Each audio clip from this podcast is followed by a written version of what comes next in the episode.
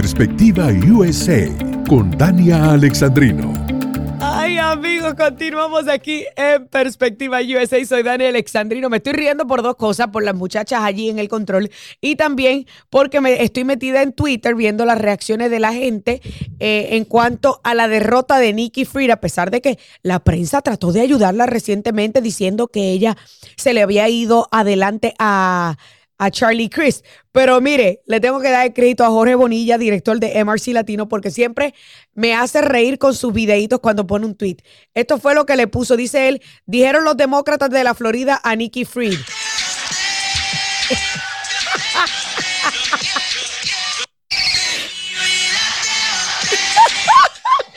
Ay, discúlpeme, me, tenía que reír, señores, porque está bueno, está bueno. Yo no sé ni quién es, quién es ese Arcángel. Señores, yo no sé nada de reggaetón. Ese Arcángel, yo no sé. Ah, Osuna, mira para allá. Gracias, gracias a Stacy en el control que sabe más de reggaetón que yo. Pero bueno, vamos a seguir hablando de las primarias, tanto aquí en la Florida como en Oklahoma y Nueva York. Y para esto, ah, no, de Bad Bunny no, por favor, por favor. No me atormenten de esa manera. Pero bueno, ustedes saben que es la única canción eh, de Bad Bunny que me gusta, la que dice, Hola, ¿quién soy? Porque me recuerda al inquilino de la Casa Blanca. Pero bueno. Vamos entonces. ¿Quién soy? Esa misma, esa misma. Esa misma, ustedes ya, mire, están listas, ustedes están listas siempre. Esa misma, me, me acuerda al inquilino de la Casa Blanca, pero bueno, vamos entonces, ya no me hagan reír, no me hagan reír, que tenemos que ponernos serios, siervos.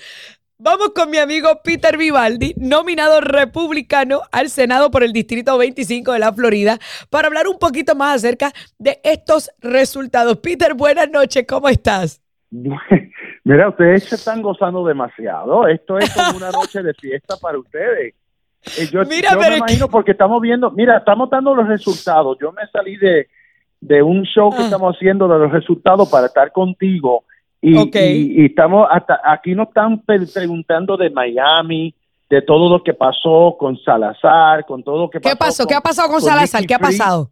Ella ganó, ya ganó, ya ganó. Ya ah, ya, ok, ganó este, María Elvira Salazar, ok. Exacto, so, Miami ya está en, en, en, lo que tiene que estar, pero aquí en el centro de la Florida, pues tú sabes que tenemos el distrito, que tú tuviste los tres candidatos. Eh, Ayer, correcto. Ah, ¿Y cómo va eso? ¿Cómo va eso? No, no va muy bien, no va muy bien. Ahora mismo el Scotty Moore eh, está con 55, 57, perdón, por ciento del voto aquí en ese distrito. Así que parece ser no, no, y está casi 90 y pico por ciento reportando. Escrutado, Creo que eh, José Castillo sacó 24 por ciento. Pero ven acá, Scotty Moore no es el que no había cualificado y después, no sé cómo, aparente y alegadamente apareció este, en la papeleta a pesar de que no había cualificado, ¿no es ese? Sí, lo, lo que pasó fue que un, un, un, un glitch en los papeles que él había sometido, eh, no fue que no cualificó, fue que él, hay un papel que uno tiene que someter eh, con el grupo. Cuando él sometió su papel, nunca le dijeron que eso no estaba ahí como parte, se, lo aprobaron y lo pusieron en la papeleta. Entonces él tuvo que ir a la corte a, a demandar y a decir, mira, a mí nunca me dijeron, yo, yo sometí todo. Eso era una, una cuestión de papelería, pero la realidad es que es un señor americano en la cual es un distrito hispano, mayormente hispano.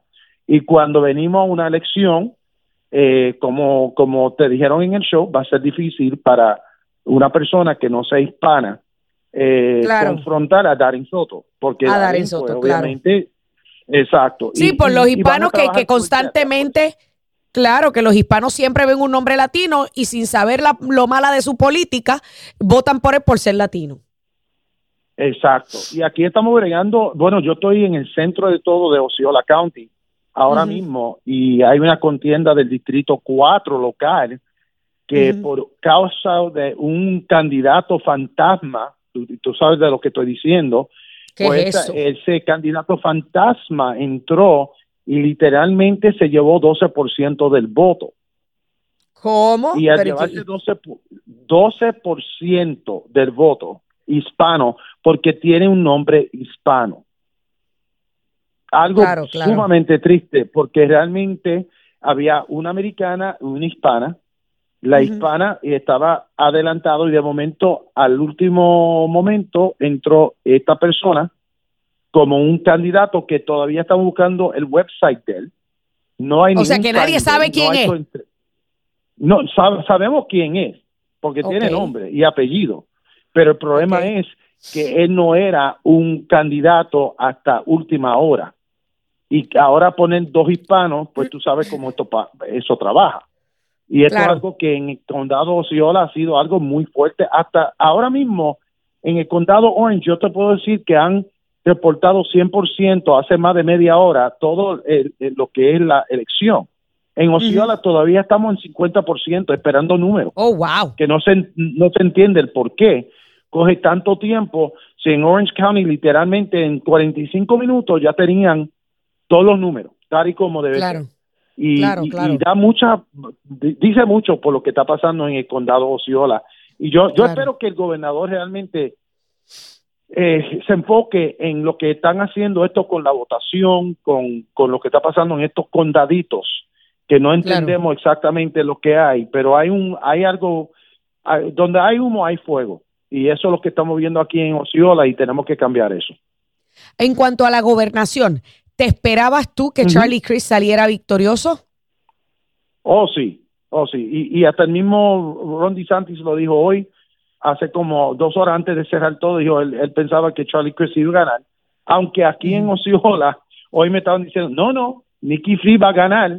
Yo, es como el día de, Liz Cheney, que, que los demócratas demócrata me dijo, no, Liz Cheney, olvídate, va, va, va a barrir con todo eso. Y, mira, y, estoy mirando aquí y Charlie Chris ganó en casi todos los condados, con la excepción del condado de Alachua, eh, con excepción del condado Bay y el condado Walton. O sea que ella solamente ganó tres condados, todos los demás los ganó Charlie. Pero ella obtuvo cuánto, 36%. El 35%. 35. eso es más o menos lo que estábamos viendo, 36, 35. So, ella se ganó 35% y recuérdate, ella dijo cuando estaba haciendo campaña, yo soy la única candidata que, que gané todo el estado, etcétera, etcétera, pero aquí no funcionó, aquí no funcionó. Claro. Y pues vamos a ver ahora, yo, yo sé que, como tú dices, tu pollito va a estar en Orlando mañana y el jueves. Y ya mañana, para ustedes que están en la área de Winter Spring, mañana viene Marco Rubio en campaña con DeSantis, los dos juntos, para empezar mañana. Va a empezar Muy bien. muy bien. Esto va a estar fuerte, muy fuerte. Que dicho sea de paso, Valdemings ganó la nominación por el Partido Demócrata para retar a Marco Rubio este próximo noviembre. Que eso no era tampoco ninguna sorpresa. Ninguna, porque si tú ves los candidatos, que estaban corriendo contra él, nadie lo conoce, ninguno. Nadie los conoce. Eso es así, estoy mirando los nombres y yo no sé quiénes son. ninguno, ninguno. Bueno, hay uno que se llama Rocky de la Fuente. Rocky, ese, corre todos los años. En todo. Todos los años. en todo, en todo. en todo y por los distintos partidos. Dania, para el 24 va a estar corriendo para presidente. Me imagino. porque de verdad que esto, esto da chiste. Oye, pero rapidito, vamos a hablar acerca de Nueva York. Yo sé que eh, tu, conocimiento se centra en la Florida, pero en Nueva York también había primarias en el día de hoy, la primera vez luego de una disputa por eh, el diseño de los distritos, el redibujo o la redistribución de los distritos, en donde salieron beneficiados los republicanos. ¿Qué se puede esperar de esas primarias en Nueva York, Peter? Bueno, Nueva York todavía para mí viene siendo demasiado de azul. Con todo lo que está pasando, yo no veo, aunque puedan cambiar números y decir, ah, tiene una ventaja de, de 6 puntos versus 10, la gente de Nueva York no aprende. Eh, el, crimen está fuera de control, la economía está fuera de control. La gente, yo vi un video ayer de una señora en el Bronx que le, están dando paliza a, a, los viejitos en las calles. Y yo digo, wow, ¿qué, ha pasado? Y, y, aquí, como tú dices, ¿dónde está AOC hablando? O sea, ella no dice nada del Bronx, de lo que está pasando, del crimen ni de nada. Solamente voten por mí para que el crimen se, para, que se enfríe esto, se caliente otro. esto es algo fuera de control, Dania. Y yo no veo Nueva York, a menos que, y, veo la gobernadora ahora de momento está arrestando personas, qué milagro. Tú sabes, porque saben que el crimen está fuera de control.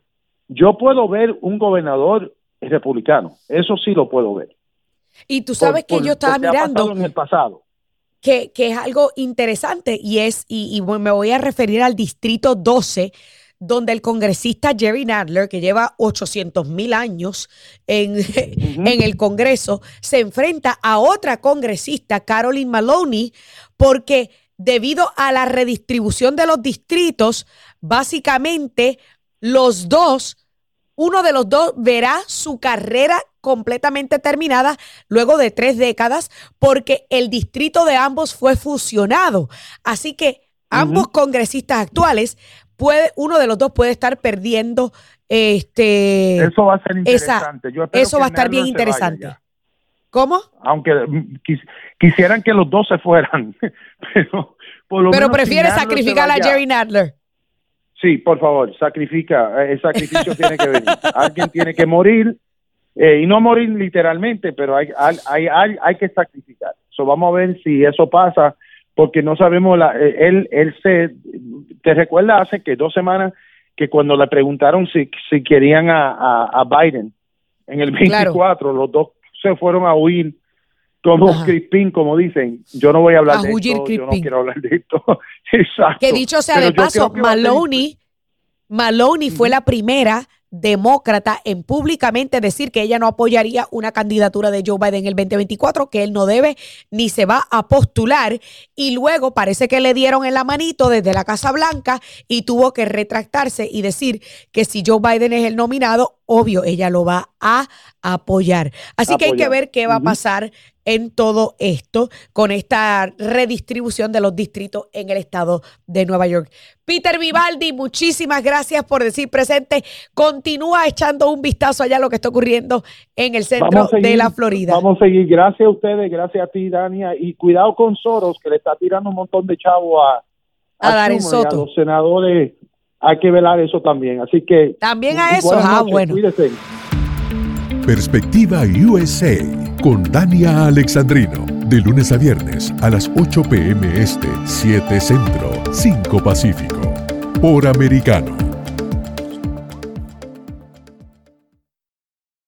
This podcast is a part of the C Suite Radio Network. For more top business podcasts, visit c-suiteradio.com.